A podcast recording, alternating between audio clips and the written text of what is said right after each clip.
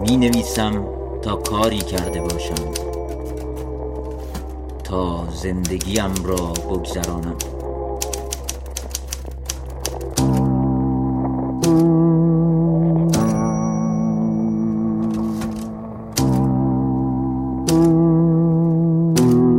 رادیو گوشه. دلم می‌خواهد رادیو را بغل کنم. گوی تن من بخشی از موسیقی رادیو گوشه. مهر ماه اول پاییز. گوشه دانشگاه تهران.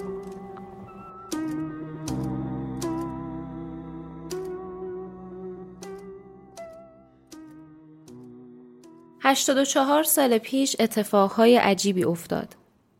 وقتی الکسی لئونوف در روستای لیستویانکا در سیبری به دنیا اومد، کسی فکرشو نمی‌کرد سالها بعد با یک بسته مداد شمی توی جیب و یک برگ کاغذ توی دست از فضاپیمای واسخود دو به بیرون بپره و اولین آدمی باشه که پا در یک هیچ بزرگ می‌گذاره. اولین کسی که راهپیمایی فضایی یک انسان رو در طول تاریخ انجام میده. Говорит Москва. Говорит Москва. Работают все радиостанции Советского Союза и Центральное телевидение. این صدایی که میشنویم صداهای ضبط شده ایه که CSDF در سال 1965 از اولین گردش انسان در فضا ضبط و تهیه کرده. В Советском Союзе на орбиту спутника Земли мощной ракетой-носителем درست همون سال 6567 کیلومتر دورتر از روستای لیستویانکای سیبری در محله امیریه تهران دختری به دنیا آمد که سالها بعد با مدادی توی جیب و کاغذی توی دست از سفینه سنت زندگی زن ایرانی بیرون پرید و اولین کسی شد که پا در یک ناشناخته بزرگ گذاشت.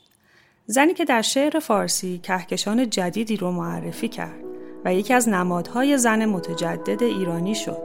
فروغ فرخزاد آن کلاقی که پرید از فراز سر ما و فرو رفت در اندیشه آشفته ابری ولگرد و صدایش همچون نیزه کوتاهی پهنای افق را پیمود. خبر ما را با خود خواهد برد به شهر. همه می ترسند همه می ترسند اما من و تو به چراغ و آب و آینه پیوستیم و نترسیدیم. در همین سال 1313 بود که طرح ساخت دانشگاه تهران در عراضی جلالیه تهران به دستور رضاشاه از تصویب مجلس شورای ملی گذشت. چرا که رضاشاه گفته بود باغ جلالیه را انتخاب کنید. نه با یه دقیقه صبر کن. سمت تو می‌تونی صدای رضا شاه رو بگی؟ ببینم پس یه لحظه صبر کن من افکت صداشون رو درست کنم باغ جلالیه را انتخاب کنید بهجت آباد شایسته نیست عرصه آن کم و عراضی آن سیلگیر است من همه این نواحی را با اسب گردش کرده و دیده ام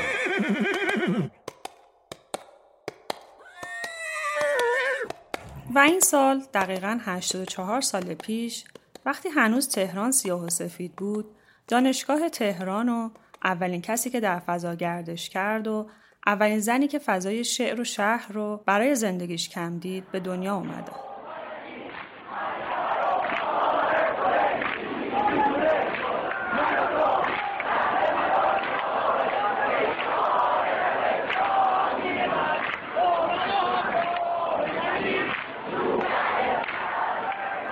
این صدای همخونی دانشجوهاست در یکی از پاییزهای خیس تاریخ دانشگاه تهران.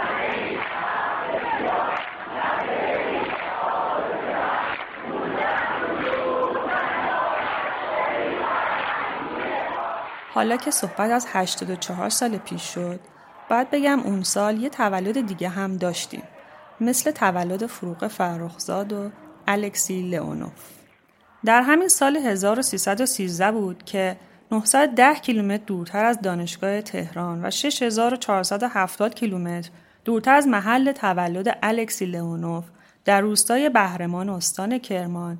بی به آنچه در زمین و زمان میگذشت پسری به دنیا آمد. پسری به دنیا اومد به نام اکبر که سالها بعد بی اون که به فضا بره فضای ایران رو در دستش گرفت و بی اون که به دانشگاه تهران بره هر جمعه تا مدتها در دانشگاه تهران سخنرانی می‌کرد. همینک بهرمند میگردیم از خطبه های عالمانه ارزنده و پرسلابت نماز جمعه تهران که خطیب گرانقدر و گرانمایه ریاست محترم مجلس خبرگان رهبری و ریاست محترم مجمع تشخیص مسلحت نظام حضرت آیت الله هاشمی رفسنجانی دامت برکاتو ایراد میفرمایند. All engines. July 20th, 1969. It's one small step for man, one giant leap for mankind. اول صدای معرفی کردن آقای هاشمی رفسنجانی رو شنیدید در دانشگاه تهران. و بعد صدای هوا کردن آپولو رو شنیدید. و بعد صدای نیل آرمسترانگ که از فتح کره ماه می‌دید.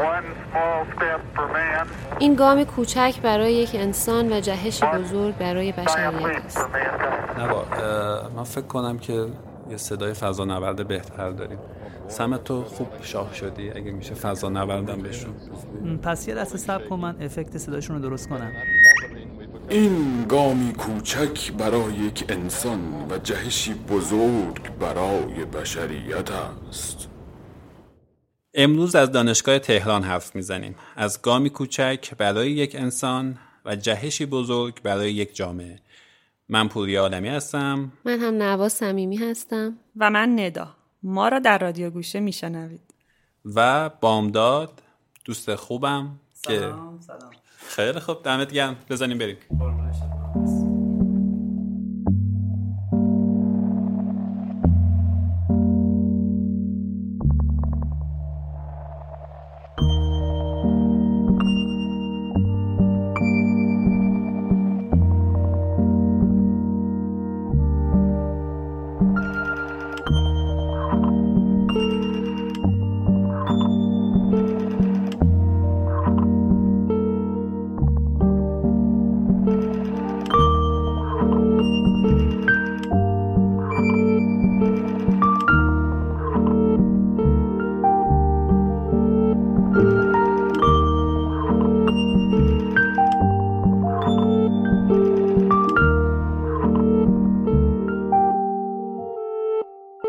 ابراهیم گلستان کتابی داره به اسم آذر ماه آخر پاییز.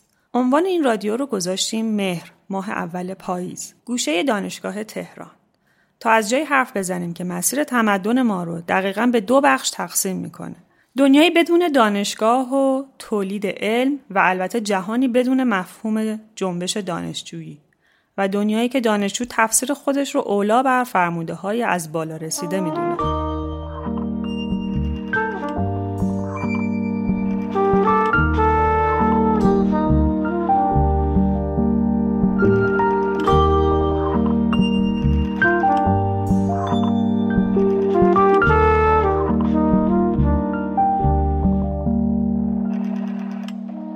گوشه دانشگاه تهران گوش می‌کنید. مثل دفعه پیش ما بر اساس موضوعی که انتخاب کردیم توی ادبیات و سینما گشتیم. این دفعه رو با بخشی از داستان سگ و زمستان بلند نوشته شهرنوش پاسیپور شروع می‌کنیم. جلوی دانشگاه قوقا بود. جوانها از بوی باران مست بودند. یک بار از آنها به داخل اتوبوس ریخته بود و سکوت شکست خورده عقب نشسته بود. تمام توجه تنم را به حس جمعیت داده بودم. همراه آنها نفس میکشیدم و همراه آنها بودم. چیزی که نمیدیدندش چیزی که حس شدنی نبود. فقط با من بود و از تبسمی که از ریشه های دلم می آمد عضلات صورتم درد گرفته بود. نمی توانستم تبسم نکنم. همه چیز می تپید می تپید می زد قلب می‌زد خون می‌زد و زندگی در برگ برگ هر درخت می‌زد و بالا رونده بود. باید نماز میخواندم باید سجده می‌کردم باید کاری برای خورشید زیر ابر می‌کردم. باید طوفان را میبوسیدم باید خونم را پخش می‌کردم در تمام بسیط زمین. باید به هشت گوشه عالم پیام میفرستادم. باید می‌رفتم پا به پای خودم و نه لنگ لنگان و می‌گفتم که چقدر زندگی را دوست دارم. این تپش مدام را. ممنونم مهدی. صدای مهدی یزانی خوردم رو شنیدیم که چند خط از سگ و زمستان بلند رو خون برامون. منم خیلی از تو ممنونم. یکی از بهترین رمان های خانم پارسیپور رو در واقع تکه خوندم و امیدوارم که این رمان بارها و بارها خونده بشه.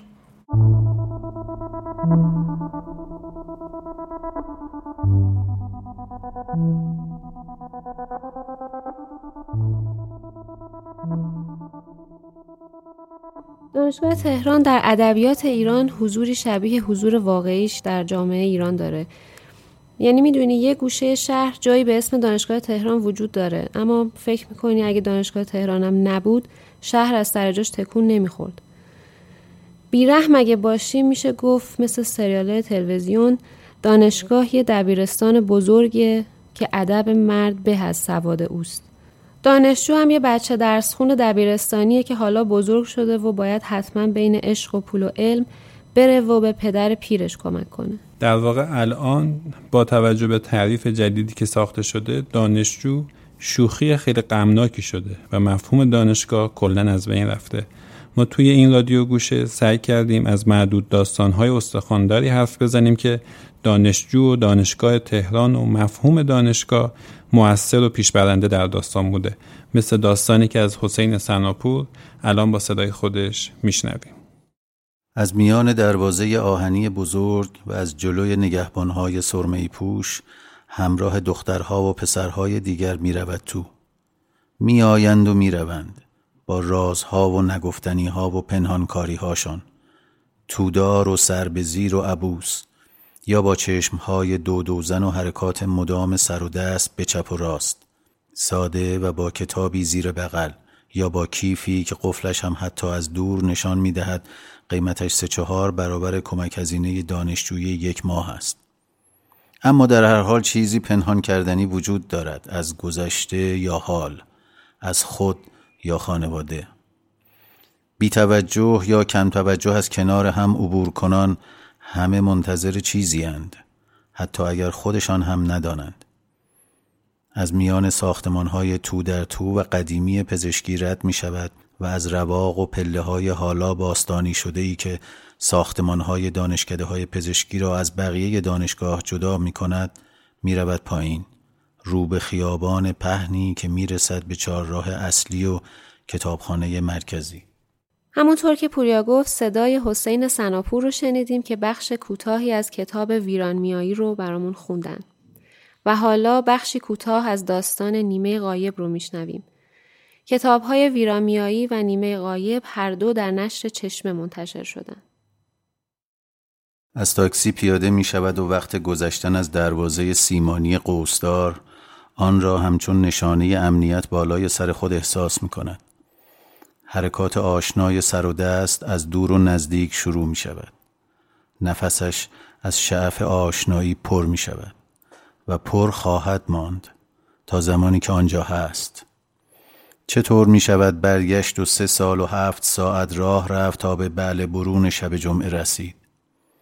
از وسط دشت خشک، از میان کوه ها، از درون جنگل، از کنار دریا، و از وسط شیروانی ها و دیوارهای بلوکی گذشت تا مجلس رقص و پایکوبی مادر و خلاصی پدر از دغدغه پول ماهیانه را فراهم کرد. دانشگاه که بروی چقدر پول بهت می‌دهند؟ کفش و لباس و شام و نهارت را که می‌دهند. پس می‌خواهی مفت و مجانی براشان درس بخوانی؟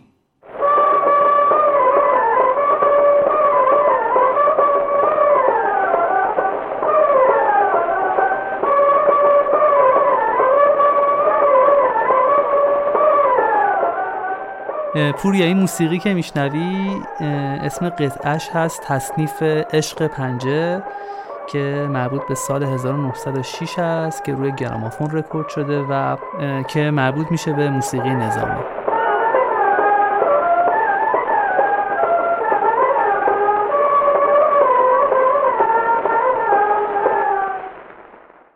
وقتی از دانشگاه تهران حرف می‌زنیم اولین سوال اینه که این دانشگاه چطوری به وجود اومد؟ مثل خیلی از روایت های تاریخی که سرش بحثه سر ساخت دانشگاه تهران هم بحث های بامزه مثلا روایتی که ایده ساخت دانشگاه و کلا متعلق به رضا شاه می‌دونه که از جیب همایونی زمین و پول ساخت رو میبخشه. یا روایتی که میگه از اونجا که همه اختراعات بشر حتی خود انیشتن هم اختراع پروفسور حسابی بوده دانشگاه تهران هم لابد محصول پروفسور حسابیه.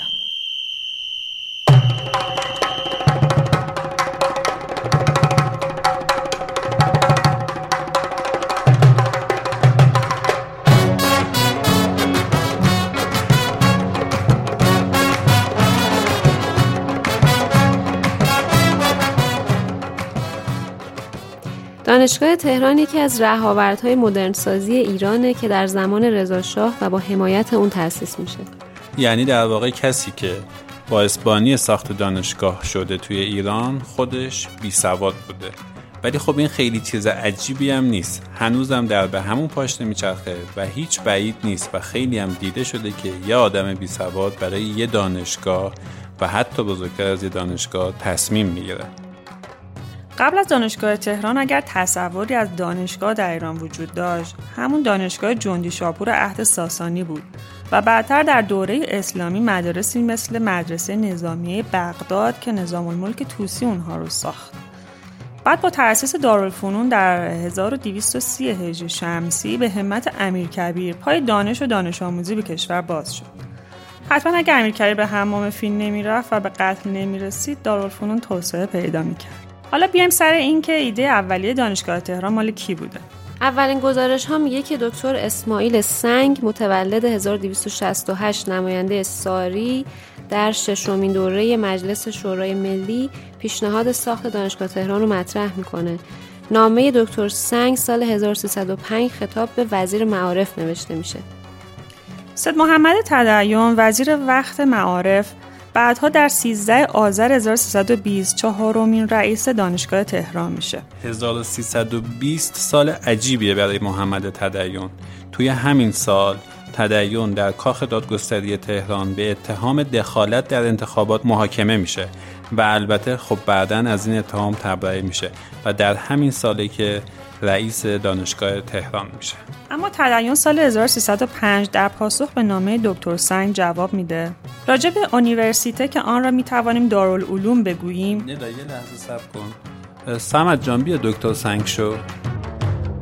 پس یه لحظه صبر کن من افکت صداشون رو درست کنم. راجع به اونیورسیته که آن را می توانیم دارالعلوم بگوییم کمال علاقه را دارم و مشغول تهیه لوازم و مقدمات آن هستم. نظر من این است که در یک فضای وسیعی که شاید 80 تا 100 هزار زرع مربع وسعت داشته باشد بنایی ساخته شود که شعب علوم و فنون در آنجا تأسیس گردد. البته من یه اشتباه کردم. این چیزی که تو خوندی و دکتر سنگ نگفته بود. تدیون در پاسخ به دکتر سنگ نه تو کارتو خوب انجام دادی محمد تدیون درباره اهمیت ساخت دانشگاه تهران گفته. سمت جان. یک روزی این مملکت از علم کاملا مستفید خواهد شد که ما دارای اونیورسیته و دارالعلوم باشیم. و الا با این تحصیلات ابتدایی و متوسطه آن استفاده که ممالک دیگر از علوم عالیه می کنند ما هم اگر بخواهیم منحصر کنیم به همین قسمت آن استفاده را نخواهیم کرد. به گزارش نیما حسنی در سایت تاریخ ایرانی پنج سال بعد از نامنگاری دکتر سنگ و وزیر معارف در سال 1310 عبدالحسین تیمورتاش وزیر دربار وقت دکتر ایسا صدیق ملقب صدیق اعلم رو برای مطالعه در تأسیسات علمی دنیای جدید و تهیه طرحی برای تأسیس دانشگاه در کشور معمور کرد. در نهایت اواسط زمستان 1312 علی اصغر حکمت موافقت رضاشاه را برای ساخت دانشگاه تهران می‌گیره علی اصغر حکمت بهمن 1312 در جلسه با حضور هیئت دولت که گویا همه به متح وضعیت پرداخته بودند به رضا شاه میگه در آبادی و عظمت پایتخت البته شکی نیست ولی نقصی که دارد این است که این شهر هنوز امارت مخصوص اونیورسیته ندارد و حیف است که این شهر نوین از همه بلاد بزرگ عالم از این حیث عقب باشد. رضا شاه هم گویا اندک تعملی همایونی می‌کنه و پاسخ میده. بسیار خوب آن را بسازید. رضا شاه به علی اکبر داور وزیر وقت مالیه دستور میده مبلغ 250 هزار تومن برای تأسیس دانشگاه به وزارت معارف اعتبار بدن. این مبلغ در تصویب بودجه سال 1313 لحاظ میشه. علی اصغر حکمت هم بعد از ابلاغ این قانون با مشورت آندره گودار معمار و باستانشناس مشهور فرانسوی که اون زمان در استخدام وزارت معارف بوده منطقه جلالیه رو برای احداث دانشگاه در نظر می‌گیرن. حکمت درباره انتخاب نهایی زمین های جلالیه گفته.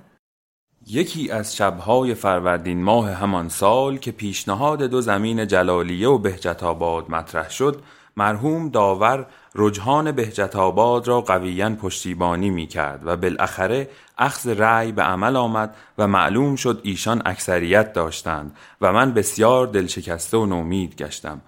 در این اسنا شاه به جلسه وزرا ورود فرمودند. پس از اندکی به رسم معمول از مرحوم فروغی نخست وزیر سوال کردند چه می کردید؟ مرحوم فروغی عرض کرد صحبت انتخاب زمین برای دانشگاه بود و دو محل پیشنهاد شده یکی بهجت آباد و دیگری جلالیه. شاه بعد از اندک تعملی فرمودند باغ جلالیه را انتخاب کنید. بهجت آباد شایسته نیست. عرصه آن کم و عراضی آن سیلگیر است من همه این نواحی را با اسب گردش کرده و دیدم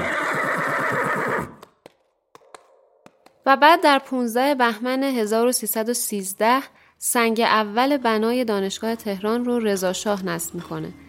گویا قبلا جای مراسم کلنگزنی مراسم سنگ نصب کنی متداول بوده. در نهایت 39 روز بعد و وقتی که به قول امروزی ها هنوز بیشتر ساختمون های دانشگاه توی خاک بوده در 24 اسفند دانشکده حقوق دانشگاه تهران افتتاح میشه. زمینی که برای دانشگاه تهران خریداری میشه 200 هزار متر به مبلغ 100 هزار تومن بوده. این زمین رو حاج رحیم اتحادیه تبریزی به قرار متری 5 ریال به دولت میفروشه. معمار اصلی دانشگاه هم مشاور علی اصغر حکمت موسی و گدار میشه. سردر دانشگاه تهران در سال تحصیلی 45-46 ساخته شده و طراح اون یک دانشجوی جوان به نام کوروش فرزامی بوده. کل بنا هم بیش از 24500 تومان برای دانشگاه خرج بر نداشته. نقشی که به عنوان نشان رسمی دانشگاه تهران انتخاب شده، برداشتی از یک گچبری دوران ساسانی مکشوفه در شهر ساسانی تیسفون. اولین رئیس دانشگاه تهران علی اصغر حکمت رئیس دانشکده معقول و منقول حاج سید نصرالله تقوی. رئیس دانشکده حقوق علی اکبر دهخدا رئیس دانشکده پزشکی دکتر محمد حسین لغمان ادهم. رئیس دانشکده ادبیات و علوم و دانشسرای عالی دکتر عیسی صدیق. و رئیس دانشکده فنی کسی نبوده جز دکتر محمود حسابی. محمد علی فروغی که 1304 نخست وزیر شده بود و دو ماه بعدش فرمان استعفا از طرف رضا شاه به دستش رسیده بود برای بار دوم و در سال 1312 رئیس الوزراء شده بود. این وزیر الوزرایی هم بعد از استعفای مخبر و هدایت از نخست وزیری به فرمان رضا شاه بود. در این بالا پایین اوضاع سیاسی مملکت بود که دانشگاه تهران هم داشت ساخته می‌شد. فروغی در مراسم افتتاح رسمی دانشگاه تهران گفت خاطر محترم آقایان مسبوق است که چندی پیش قانونی از مجلس شورای ملی گذراندیم برای تأسیس دانشگاه و این لفظی است که به معنای اونیورسیته اختیار کرده. این قانون باید اجرا شود و دانشگاه تأسیس گردد اما البته چنین بنای عظیمی در مدت قلیل به اتمام نمی رسد از طرف دیگر تسریع در امر معارف واجب است و جایز نیست که به انتظار انجام امارت بیکار بنشینیم. بنابراین با همین وسایل فعلی دانشگاه را دایر می کنیم تا الله پس از اتمام امارت کار دانشگاه بر وفق دلخواه کامل شود. خب حالا این روایت رو بذارید گوشه ذهنتون تا برسیم به روایت دکتر محمود حسابی. دکتر محمود حسابی میگه اون پیشنهاد راه اندازی مرکزی جامع برای تدریس همه یا اغلب دانشهای روز رو با وزیر وقت فرهنگ دکتر علی اصغر حکمت مطرح کرده که منجر به ساخت دانشگاه تهران میشه. درست دو سال بعد از نامنگاری دکتر سنگ و وزیر معارف. هومان دوراندیش روزنامه نگار از زیای موحد پرسیده بعضی ها در صحت فهرست بلند بالای خدمات دکتر حسابی تردید دارند. مثلا راه اندازی اولین راکتور اتمی سازمان انرژی اتمی کشور. راه اندازی اولین مرکز زلزله شناسی کشور. راه اندازی اولین آنتن فرستنده در کشور.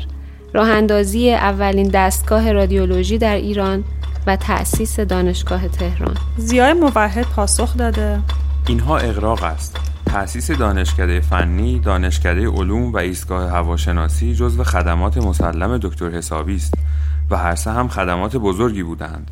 اما دانشگاه تهران چه ربطی به دکتر حسابی دارد؟ کذب محض است. تاریخ دانشگاه تهران کاملا روشن است. دکتر حسابی اصلا آن موقع کاری نبوده که بخواهد دانشگاه تهران را تأسیس کند. تاریخ دانشگاه تهران که معلوم است. شما چرا این سوال را از من می‌پرسید؟ چون در بحث قلوب های مربوط به دکتر حسابی هستیم پرسیدم. شما هر چیزی که از پسر دکتر حسابی درباره پدرش میشنوید اصل را بر عدم صحت حرف او بگذارید مگر اینکه خلافش ثابت شود. حالا برسیم به سرود دانشگاه تهران تا کمی سبک بشیم. به این سرود گوش کنین.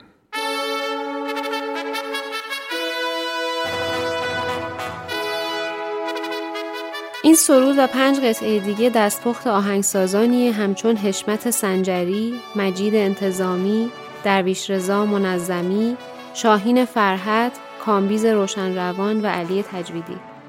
اینکه این سرودها کجا شنیده میشه و چقدر در حافظه و خاطره جمعی دانشجویان این چند سال تأثیر گذاشته ما خبر نداریم.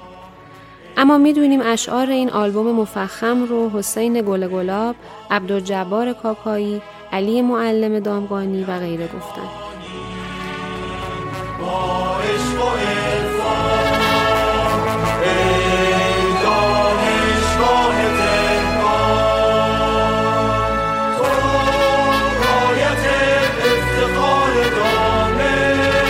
البته شما هم مثل دانشجوهای سرودهای عمیق و عرفانی را اولین دفعه از حفظ شدید حالا ببینیم که سال 1352 پرویز عطابکی چی ساخته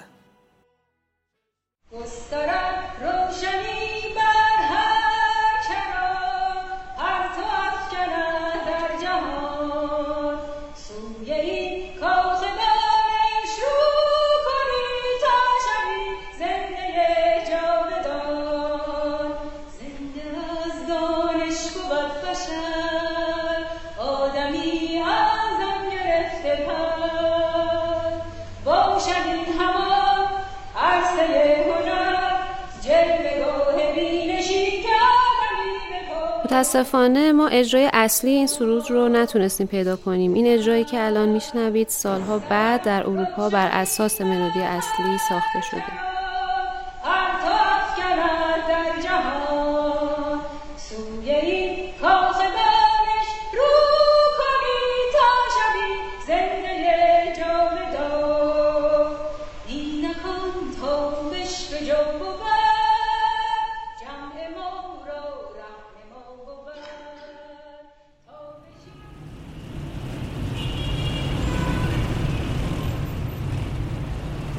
باید کتاب جدیدی که یکی از اساتیدم معرفی کرده بود را تهیه می کردم و باید به سمت کتاب فروشی می رفتم.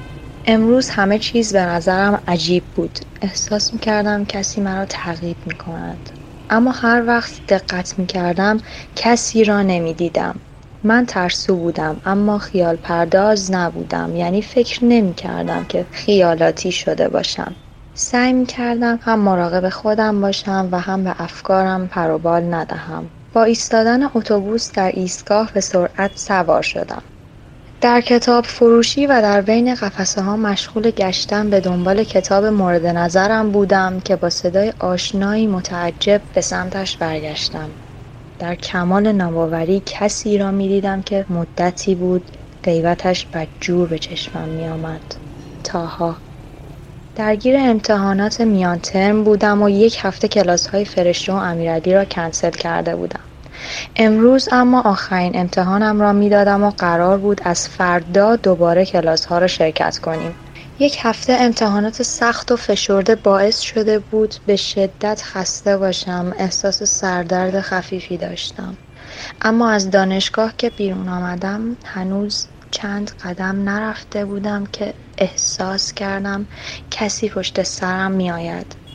اول فکر کردم اشتباه می کنم اما بعد که متلک هایش را شنیدم متوجه شدم که مزاحم است. به شدت ترسیده بودم چون قیافه و ظاهر مناسبی هم نداشت. هرچه می‌رفتم به خیالم نمی‌شد. از شانس من ظهر بود و همه جا هم خلوت. تصمیم گرفتم به آن سمت خیابان بروم تا شاید او هم بیخیال شود و برود.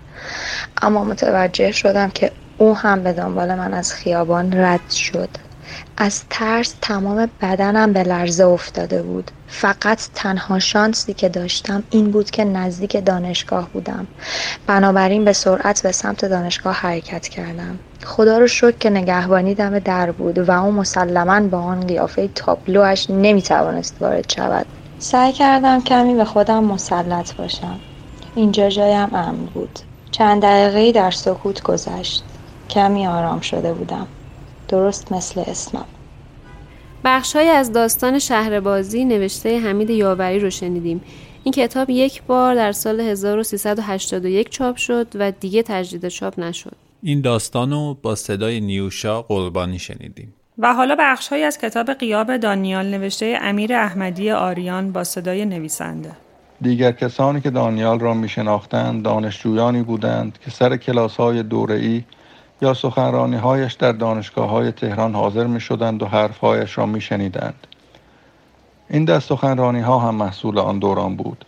به ضربتی جهان تازه گشوده شده بود و اتش آشنایی با آن به قدری شدید بود که هر جوانی با مختصری هنرنمایی می توانست به عنوان صدای نو و استعداد شگرف جایی دست و پا کند. در مهمترین دانشگاه های مملکت سخن براند و کلاس بگذارد. استادان دانشگاه حتی قدیمی ها و جا افتاده ها متحیر در برابر این سیل بنیان فکن سپر انداختند و خود کنار دانشجویانشان نشستند و گوش دادند به ندای این روشنفکران آماتور تا برایشان از نظریه فرانسوی و سیاست رادیکال بگویند.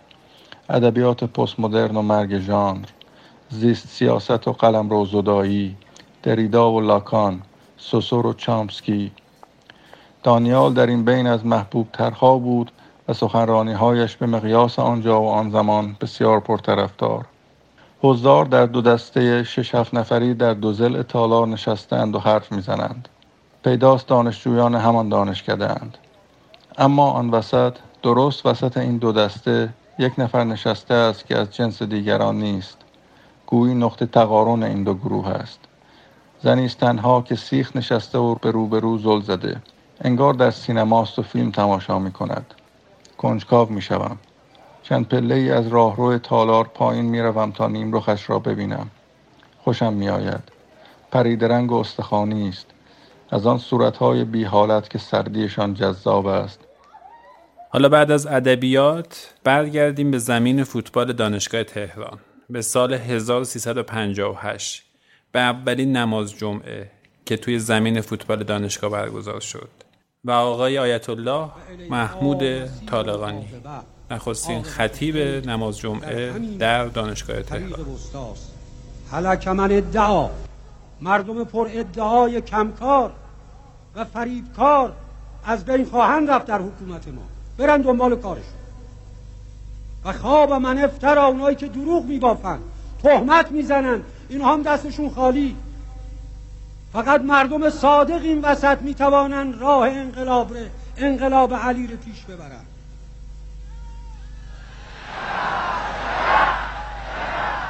من عبدا صفحته للحق حلک کسی که رو به روی انقلاب بیستد باید هلاك بشود. باید نابود بشود. انقلاب انقلاب محرومینه. انقلاب انقلاب توده مسلمانه. انقلاب انقلاب پیروان قرآنه. انقلاب انقلاب پیروان توحیده. هر که از این مسیر منحرف شد باید پامال بشود. بعد از آقای طالقانی آقای منتظری هر هفته در دانشگاه نماز میخون و حالا چند ثانیه هم به یکی از سخنرانی های آقای بهشتی در دانشگاه تهران گوش می‌کنیم. به برنامه سخنرانی جلب می‌کنم. سخنان برادر مجاهد و مبارزمان مرد تقوا و عمل یار با وفای امام امت رئیس دیوان عالی کشور و عضو محترم شورای انقلاب آیت الله دکتر محمد بهشتی تکبیر.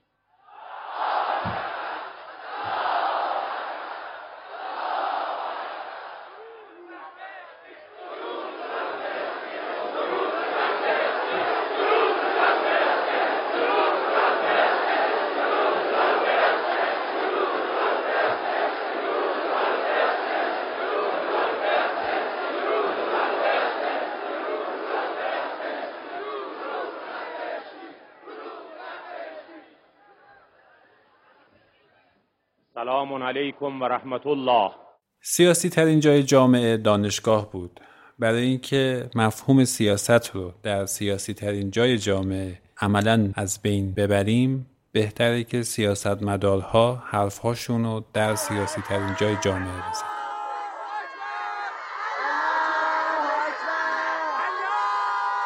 البته خاصیت دانشگاه اینطوریه که روی آدم تاثیر بذاره. چه کسانی که تو دانشگاه میریختند و بعد وارد جریان اصلاح طلبان شدند چه کسانی که دانشگاه ها رو بستن و بعدها در دانشگاه نظریات آزادی خواهانه ابراز کردند. چه حتی سیاستمداری که در سال 1363 و بحبوحه جنگ در دانشگاه تهران از نگرانیهاش بابت مانکنای توی ویترین اروپا می‌گفت تو دنیای غرب می‌بینن اونها به چه بلایی؟ دچار کردن نسل خودشون رو. توی خانمایی که فکر می‌کنن به نام آزادی اونها این حرفا میشه وقتی که جنس زن رو در به صورت مانکن توی ویترین فروشگاه می‌گذاره که یه سینه بندی رو نمایش بده یا یک شورتی رو نمایش بده یا یک زیر پوشی رو نمایش بده این آزادی زنه این ارزش زنه زن برای معرفی کردن کرست خلق شده که ممکنش بکنن. اگر زنها یه ذره شعور داشتن همین یه نقطه کافی بود که شورش بکنن. ما که برای این نیستیم. آزادی زن اینه. و 25 سال بعد رسید به عرض می‌کنم البته اینها نظر خودم خواهد بود. امیدوارم که بقیه مسئولین هم روی همین مسئله فکر بکنن و راهی پیدا بشه که ما با همون قبهت و وحدت و همدلی که آغاز کردیم و پیروز شدیم به تا اینجا رسیدیم آینده را هم بتونیم برای نسل بعدی هم ترسیم کنیم هم بپیماییم. این خواهش می‌کنیم بگذاریم من خواهش کردم آیون آیون من خواهش کردم من به عنوان خطیب شما خطیب جمعه خواهش کردم شما شعار ندید. من تو این خطبه ها به خاطر شرایطی که می‌دونید شما در اینجا و اطراف خیابان ها و کل این منطقه هست خواهش می‌کنم شعار رو ندید بگذارید. متشکر امام مبنای فقهیشون همه چیزشون این بود که حکومت اسلامی بدون حضور مردم نمیشه. اگر مردم راضی نباشن اون حکومت انجام نمیشه. از لحاظ قانون اساسی همه چیز کشور ما به رأی مردمه. همه. اگر جمهوری نباشه اصلا قابل تحقق نیست. اونجایی که مردم نباشن رأی مردم نباشه اون حکومت اسلامی نیست به همون دلیل که عرض کردم. می‌خوام بگم؟ چرا اینجور شد؟ و در آخر اما باز صحبت و نگرانی سر همین تیریبون در دانشگاه بود. از شماها صلاحیت خودتون رو از کجا آوردید؟ کی به شما صلاحیت داد؟ کی به شما اجازه می‌داد که یه جایی قضاوت کنید؟ یه جایی بشینید داوری کنید بین مجلس دولت و جاهای دیگه و اختیارات رو در دست بگیرید اسلحه مال شما باشه و تریبون مال شما باشه. تریبون های ائمه جامعه مال شما باشه. صدا و سیما مال شما باشه. کی اینا رو می‌داد به شما؟ حالا از سخنرانی در دانشگاه تهران فاصله بگیریم و بیایم در کف دانشگاه یا بیایم روبروی دانشگاه تهران ببینیم درباره چی صحبت می‌کردند. برگردیم به سالهای خیلی خیلی دور به روبروی دانشگاه تهران. وضعیت جامعهمون وضعیت اقتصادی نابسامانمون وضعیت جوونامون هیچ چیز عوض نشد ما خود من یه جوونم کامپیوتر می‌خونم دانشگاه کامپیوتر ولی می‌دونم هیچ آینده ای ندارم. هیچ چیز تو زندگی من تغییر نمی‌کنه. جامعه من گرفتاره گرفتار بانبازی و پارتی بازیشه جامعه من بیمار روابط و ضوابطشه. من نمی‌تونم کاری بکنم. چقدر امثال من لیسانس بیکار توی خیابونا چقدر بستوام هستم. و حالا به کمی از صدای اعتراض دانشجویی در سالهای نه چندان دور گوش کنیم. نه خیلی دور. اما امروز اگر دور هم جمع شدیم اگر روز دانشجوی ما. و حالا کمی هم از صدای دختران دانشجو بشنویم. به صدای اعتراض. به این صدای همیشه موثر در دانشگاه. دارن لباس بپوشن هر که دوست دارن فکر کنن و هر عقیده‌ای داشته باشن. و کمی هم باز به اعتراض گوش کنیم. به کلمه هایی که کوتاه نمی‌خواهند بیایند. به کلمه های معترض. و حالا گوش کنیم به کمی فقط کمی از تجربه حرف زدن آن هم رو در روی قدرت در دانشگاه تهران. ببین ببینید اینجا جایگاه جایگاهی است که باید ما دموکراسی رو قبول داشته باشیم.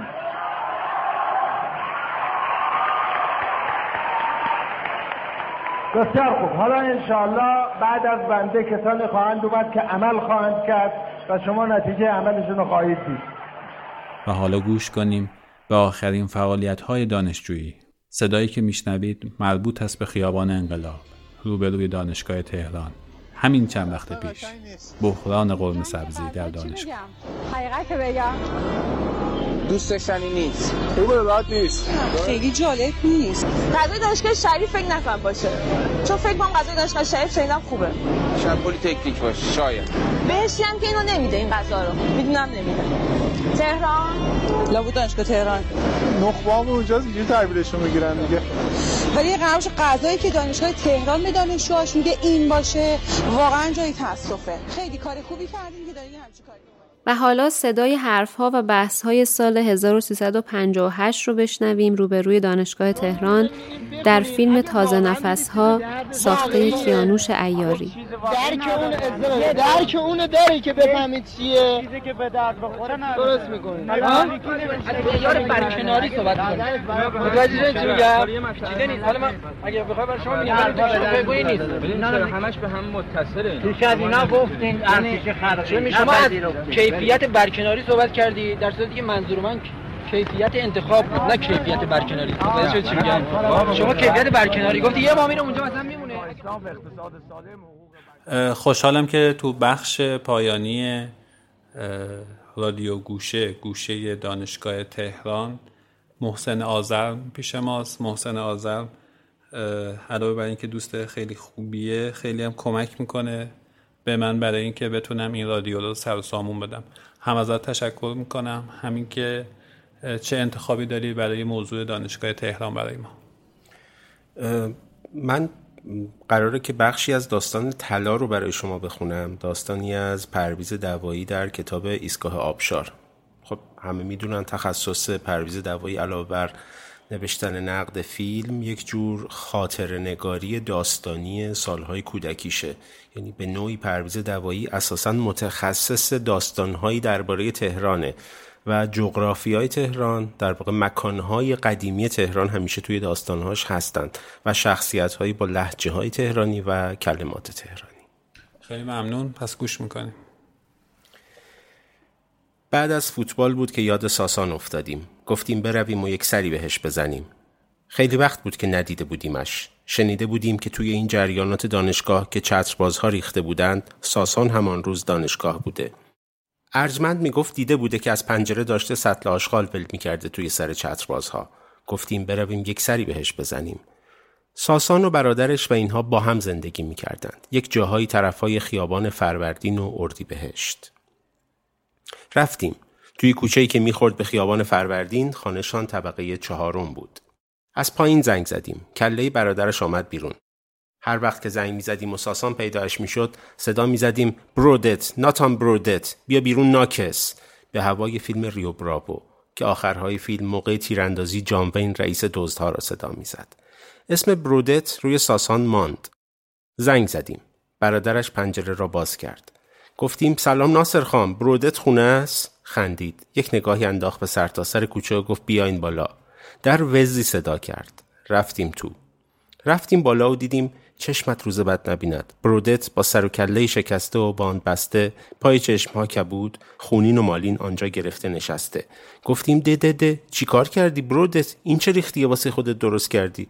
گفت هیچی جز به برنامه های اخیر تحصیلات دانشگاهیه. سعید گفت شنیدم که شیرمردی کرده بودی.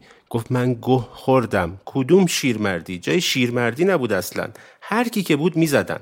درازا رو بیشتر. چون که مشخص تر بودن. طرفای عصر میز و صندلی را بردیم بیرون که بنشینیم روی تراس. ساسان گفت من نیام بیرون بهتره. در و همسایه ببینن خبر میدن. گفتیم چی رو خبر میدن؟ گفت گفتن که هر جا دیدین یه جوونی سر و کلش شکسته است خبر بدین. دارن دانشجوها رو گر رو گر می‌گیرن. داداشش گفت بگیرن چی کارت کنن؟ می‌خواستن بزنن ناکارت کنن که زدن. بنداز دور این حرفا رو. بچه ها سر میزو بگیرین بریم بیرون.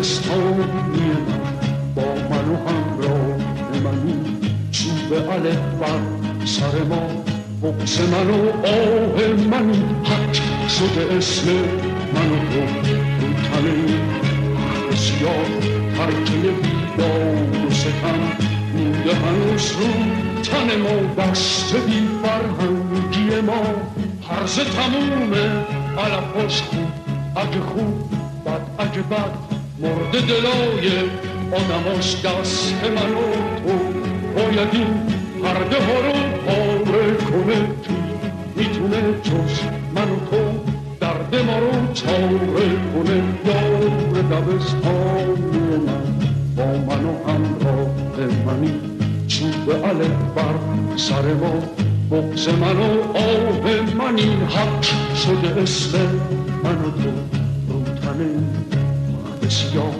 پرچه بیداد و ستم مونده هنوز رو تن ما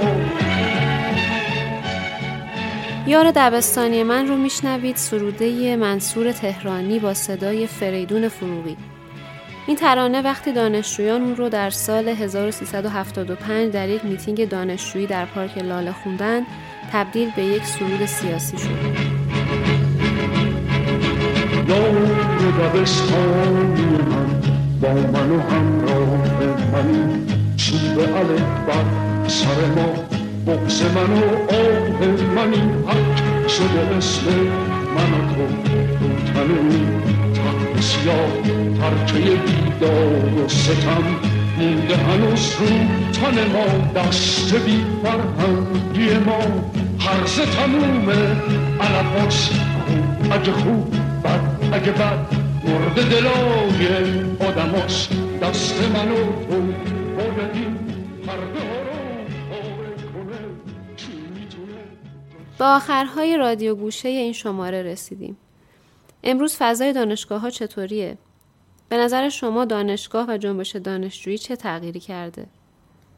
ممنونم نوا ممنونم از شما که ما رو شنیدین و ممنونم از همه دوستای خوبم ندا و سمد و بامداد که خیلی همه لطف کردین.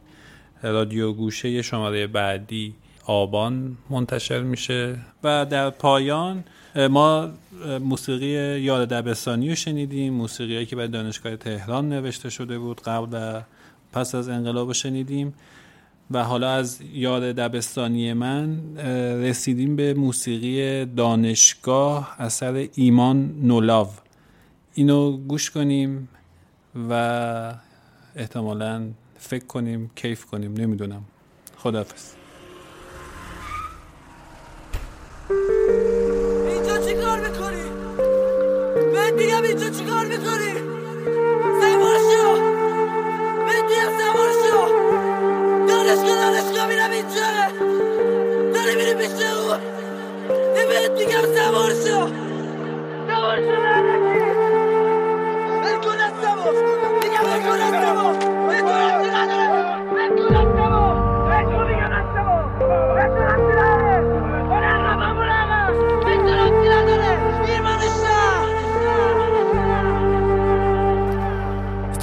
دانشگاه کلاس ها شروع شدش.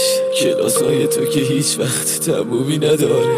قلم کاغذ نوشته های تو. همیشه نوشته ها منو از پا در میاره. ساعت اولینی دین و ایمون من توی کی باورش می‌شد تو هم بری ولم کنی؟ امتحانت کردم و نمراتم بالا. شنیدم تنهایی و من شدی